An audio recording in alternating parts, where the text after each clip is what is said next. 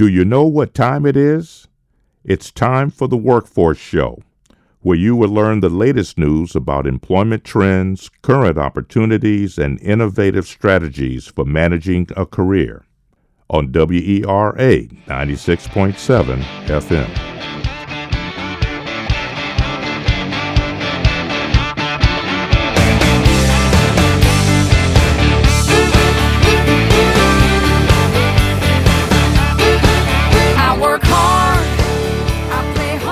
Welcome to Your Future in Tech. I'm your host, Charles Britt.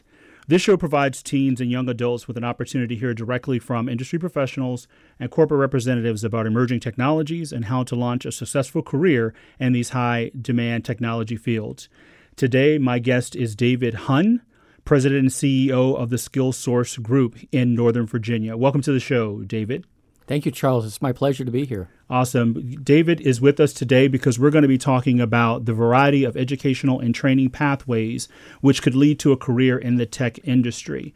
So, I'm going to tell you a little bit about David and his background before we dive into the interview. David, as I mentioned, is the president and CEO of the SkillSource Group, as well as the executive director of Virginia Career Works of Northern Virginia or Northern Region, a business led regional workforce initiative representing the counties of Fairfax, Loudoun, and Prince William, as well as the cities of Fairfax, Falls Church, Manassas, and Manassas Park. This workforce region is comprised of over 1.9 million residents and tens of thousands of businesses and is one of the most dynamic and growing regional economies in the United States. So, David, in layman's terms, what is SkillSource and how does your organization connect individuals to career pathways? Sure. Well, we run the public workforce system, Charles, in Northern Virginia, in those counties and cities that you highlighted. And we literally have uh, one stop centers in all three counties three in Fairfax, uh, two in Prince William, and one in Loudoun County. And we uh, serve as a link between job seekers and employers. We allow people to come together. We help job seekers build their skills and find the right employer, and employers to find the right worker. And we serve everybody who's interested in working with us. Our services are free. Uh, we're taxpayer funded primarily through Congress and the federal government, but also through the state government as well. Uh, we see a lot of folks coming through our doors over the course of a year in, as you described, one of the strongest local economies in the nation. But we're on track this year to probably reach up to 45,000 visitors coming into our centers. Everyone looking to up upgrade their skills, uh, maybe find a better job to, to support their family, but also employers looking for the right uh, looking for the right worker. In this environment today, probably one of the strongest local labor markets in the nation, and um, it's probably one of the strongest uh, local economies that I've seen in my career we probably have a unemployment rate of just over 2% in this region, which is just really remarkable. So it's really an opportunity for job seekers to find the right place where they want to work and to sell themselves to the employers that they choose. Most definitely. This sounds like the place to be. In some of my previous interviews with uh, my guests, we were talking about the breadth and the number of jobs here in the D.C. region, but particularly in Northern Virginia. Um, of course, as everyone knows, for Northern Virginia was uh, fortunate enough to be able to land the second Amazon headquarters. It's going to be coming to the area, so it's just adding to um, the resources as well as the job opportunities are going to be available for folks in our region. And I'm sure with your huge footprint, even though they're going to be based in Arlington, this will have an impact across the entire region and the work that you all do. I think that's what most of the economists are saying that. Mm-hmm uh, clearly, the jobs will be in, in, in Crystal City. There could very well be many other spin off jobs that will be in other parts of the region, but the workers are going to come from everywhere. They'll come from Fairfax, they'll come from the district, they'll come from Maryland, um, mainly because uh, they'll want to be able to work uh, with that company. No, that's important. And anyone who's looking for a job knows that you've got to have the right skills the right education and what the companies are looking for. In my previous uh, show, talking with uh, the individuals, Nicole Smith from Georgetown University, we talked about how there are the various pathways into the tech career. Today's show, we're going to talk a little bit about what it takes to get on that pathway. Where can you go to get those skills at education and training? As most of us know, college has been the traditional pathway from K 12 to a professional career for a very long time. When it comes to high demand careers in the tech industry, please talk about the recent shift from college to non traditional pathways for educating tech workers? Sure. A lot of it will depend on the employer, uh, the, if it's a government contractor or if it's a commercially based employer and the occupations. And through my colleagues at Northern Virginia Community College, they've really highlighted uh, three particular career ladders that are really key, I think, for your listeners. Um, the first would be programming and software development. The second would be networking and cybersecurity. And then the third, of course, would be data warehousing and analysis. So within those three buckets, you could see multiple different jobs um, that would be available, to occupations that would then lead to the next opportunity mm-hmm. as someone's career progresses.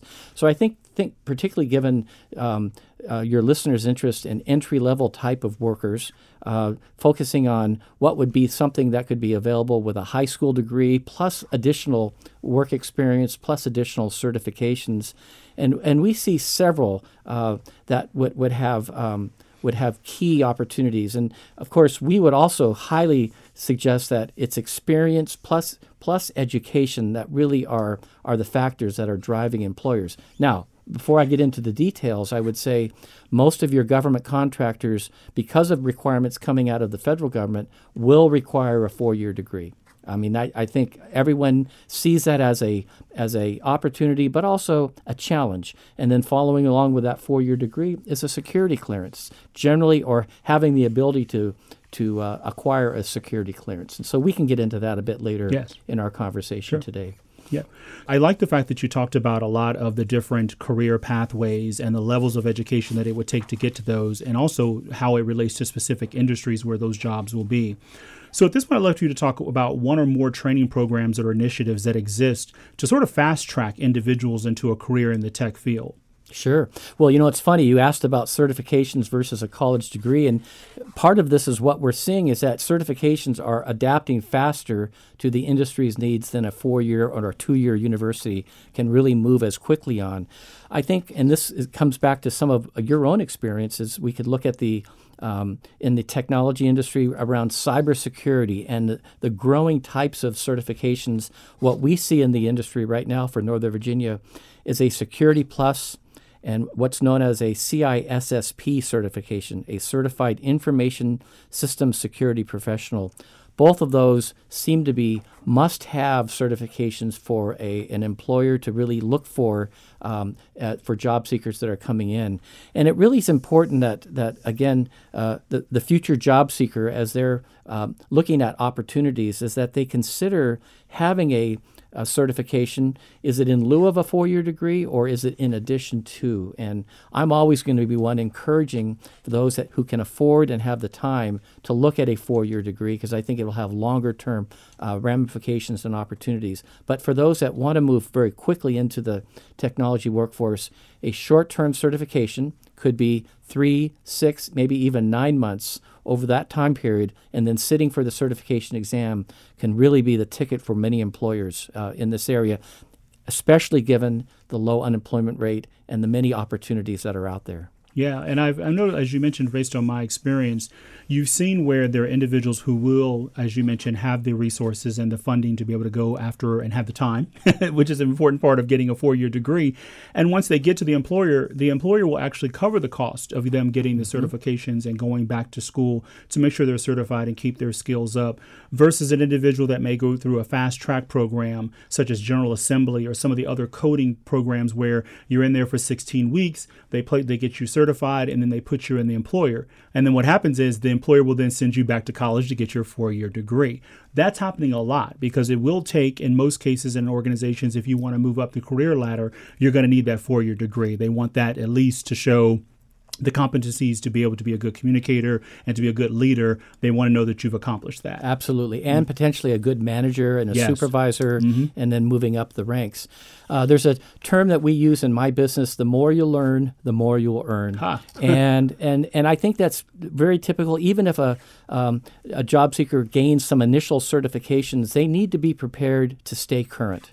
And whether that's on their own nickel or through their employer, it's key that as technology changes, they're going to want to be able to move very quickly, even working on the side or even developing skills after hours to be able to be as competitive as possible. Yeah, and, and as you mentioned, the key word in this area is competitive. If in your bio, you talked about 1.9 million residents. That's a lot of people looking for work, looking for gainful work, uh, not only gainful work, but high paying wages. Mm-hmm. This is a very expensive area to live in. So it is competitive market. It's great that unemployment is low, but that just means that the employers who do have the jobs are actively seeking people who are ready and qualified to go to work. That's right. Yeah. That's right. But I would also suggest that it means that employers um, can't be too picky that for those that have to uh, yeah. uh, fill positions, and mm-hmm. it might not be your government contractors, mm-hmm. it might be those that have more commercial opportunities, or even f- particularly for entry level opportunities where someone can come in at a uh, customer service representative or as a help desk operator to be able to be responsive. It's a foot in the door, and it really gives someone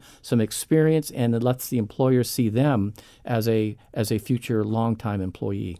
That's very important um, because oftentimes education doesn't always education and skills don't always just come out of the classroom. It comes from that hands-on experience, as you mentioned. That's important. That's how I got my foot in the door in the tech. I never really really understood the work that I wanted to do or how what the work that I did not want to do if it weren't for those internships that I had early on to get that hands-on experience. Mm-hmm. And, it, and as you mentioned, it pays. It really does. So, would you mind talking maybe just uh, briefly about what are the pros and cons associated with both pathways? If one student or individual wants to go the college route versus the certification, do you see there being some pros and cons that they can con- contrast?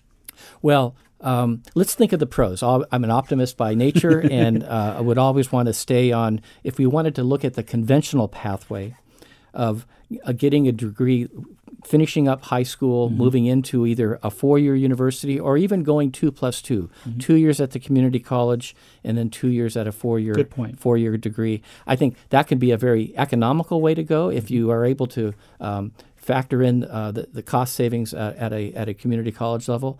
Um, during those four years, uh, the student will have opportunities to gain work experience, internships, maybe even volunteer opportunities that allows them to get that hands-on experience that you just addressed. And also, they're starting to build a network uh, mm. within their peers and then within potentially other employers for future opportunities. And I go back to the way our labor market looks now. Many employers still prefer a bachelor's degree, especially for uh, upper level positions. Now, um, the pros for a short term certification, though, are that it takes much less time and it's much less costly. Uh, you can specialize in a particular area of technology that you have an interest in or you see opportunities there. And I go back to what I said earlier programming and software development, networking and cybersecurity, data warehousing and analysis. There are specific technology certifications that are industry recognized that would be appropriate for all three of those types of um, uh, occupational opportunities. So, um, in many cases, many employers would prefer to have someone with a certification rather than a four year degree because it implies competency that you have sat for a test and you have passed a test that employers value uh, in the marketplace today. And that's important because, again, if you're going to be making the salaries that some of these jobs pay, they want to make sure that you actually know the work you're doing. And it's, and it's interesting because I'm having conversations with coworkers and other, the technology is changing so rapidly. So you have to be, as you mentioned, a lifelong learner. So they want to know that you're actually good at getting in, learning something, being tested on it because you will see it when you get to the workplace. And being someone who can pick up that material quick will keep you very competitive in the workforce. I think you've hit something that I would always tell anyone who's listening is that don't expect that you're going to be an expert on anything mm-hmm. as soon as you finish your certification or mm-hmm. even if you finish your four year degree. You need to be able to learn to learn and keep learning and, and to be responsive to the specifics of your employer. Yeah, that's a great segue to my next question. What advice would you give to individuals looking to begin a career in a tech related field, such as the skills, abilities, lifelong learning that you've already talked about? The first thing I would suggest to a, a first time uh, job seeker in the technology uh, area, Charles, would be to think modestly, to look at an entry level opportunity in whether it's customer service or data support, to get your foot in the door and to get to know the employer to make sure there's a good match between you and the employer. And what you're doing is then building experience and matching experience with the certifications uh, that hopefully you have acquired you're now beginning to build uh, a resume and a network that will really be able to almost follow in a stepping stone pattern. Our labor market is showing that uh, technology skills can can uh, become obsolete fairly quickly, and I'm thinking a matter of three to five years. So it's really going to be key to stay up on skills development, uh, training. So many of us would might not even have known what cloud computing was even three to four to five years ago, and now you can see that that's becoming a dominant employer even in the Northern Virginia region. Um, for those uh, uh, job seekers that might have had some challenges with the criminal justice system, just be aware that most employers in the technology community will need to have and expect to have someone with a clean background um, that would be able to be eligible for a security clearance, typically with the federal government. And so, if there's been challenges in your past that you want to rethink, there might be ways that you can use your technology skills and experience and expertise in non governmental type positions. And that could be something that um, my, um, counselors from my, my organization with the Virginia Career Works can help advise them on, or even those at the community college or four year universities can, can help advise on. And then finally, uh, sometimes your strongest uh, opportunities are through your own individual network. And um, and I know you've talked, Charles, about sharing so much of your information through LinkedIn and through other social media. And make sure that uh, your colleagues in those environments know that you have an opportunity, that you're looking for opportunities in technology. Maybe they, even they can help you in your networking and, and job, job search. You never know who can introduce you to the next new opportunity. And we've seen that time and time again. No, this is great, absolutely great information. Now we're going to just take a brief moment to hear a word from our sponsor. You're listening to Your Future in Tech, brought to you by the Workforce Show on WERA 96.7 FM. You can find more episodes on SoundCloud, Mixcloud, and iTunes. Hi, I'm Cynthia Gurin, the executive producer of The Workforce Show. And I'm Charlie Ross, audio engineer. So we're going to uh, get back into our regular scheduled program in just a couple of minutes. But first, we're here to ask you to take a moment to make this program and others like it possible by making a gift of $25, $50, $100, or more. You can pledge your support by going to www.arlingtonmedia.org or www.wera.fm or by calling 703 524 2388. That's right. Listeners can directly support WERA's community producers by giving now. Their tax deductible gifts will help provide Arlington and the surrounding area with the finest non commercial talk and music radio in the region. Our members' generous pledges will go toward providing equipment and facilities that will help all of the more than 80 different shows that are currently on the schedule to continue. Well, that's a lot of great radio for very little money. WERA's volunteer producers give their time and their effort to provide our community with the very finest non commercial community radio found anywhere. With your help, they will be able to continue to provide Arlington and the surrounding areas with thoughtful, inclusive, innovative, and compelling radio content. It's more important than ever to have a community radio station that features programs that celebrate our wonderful community and all the great people who are living and working here. It's not media, it's community radio, a completely different thing. You see, it's amazing what happens when you get people out from behind their computer screen into a place where they work together to create content that doesn't just confirm people's biases and prejudices, but actually explores the issues that matter to them, that informs them and helps them. So, is that what they mean when they say that WERA builds communities? Yes, it's exactly what they mean. Media doesn't have to be polarizing. It doesn't have to incite the worst in us. It can be uplifting and inspiring and thought provoking. And that's what you find on WERA 96.7 FM. You know, that's amazing when you think about how much WERA's volunteer producers give to our community every day. But for them to keep giving to you, they need you to give to them because WERA isn't interrupted by commercials every two or three minutes. It's member supported. That means that you're a big part of WERA, Arlington's only radio station. And if you agree that it's a wonderful thing to have a radio station that's dedicated to serving and not dividing our community, then we're asking you to take a moment right now to support WERA. You can call 703 524 2388 and make a contribution over the phone, or you can go to WERA.FM and do it online from your phone or computer. The easiest way to support the station is by becoming a sustaining member. You never have to worry about renewing your support. You just sign up and have your contribution automatically deducted from your credit card and then forget about it. It takes just a few minutes to set up your sustaining membership on WERA.FM or by calling 703 524 2388.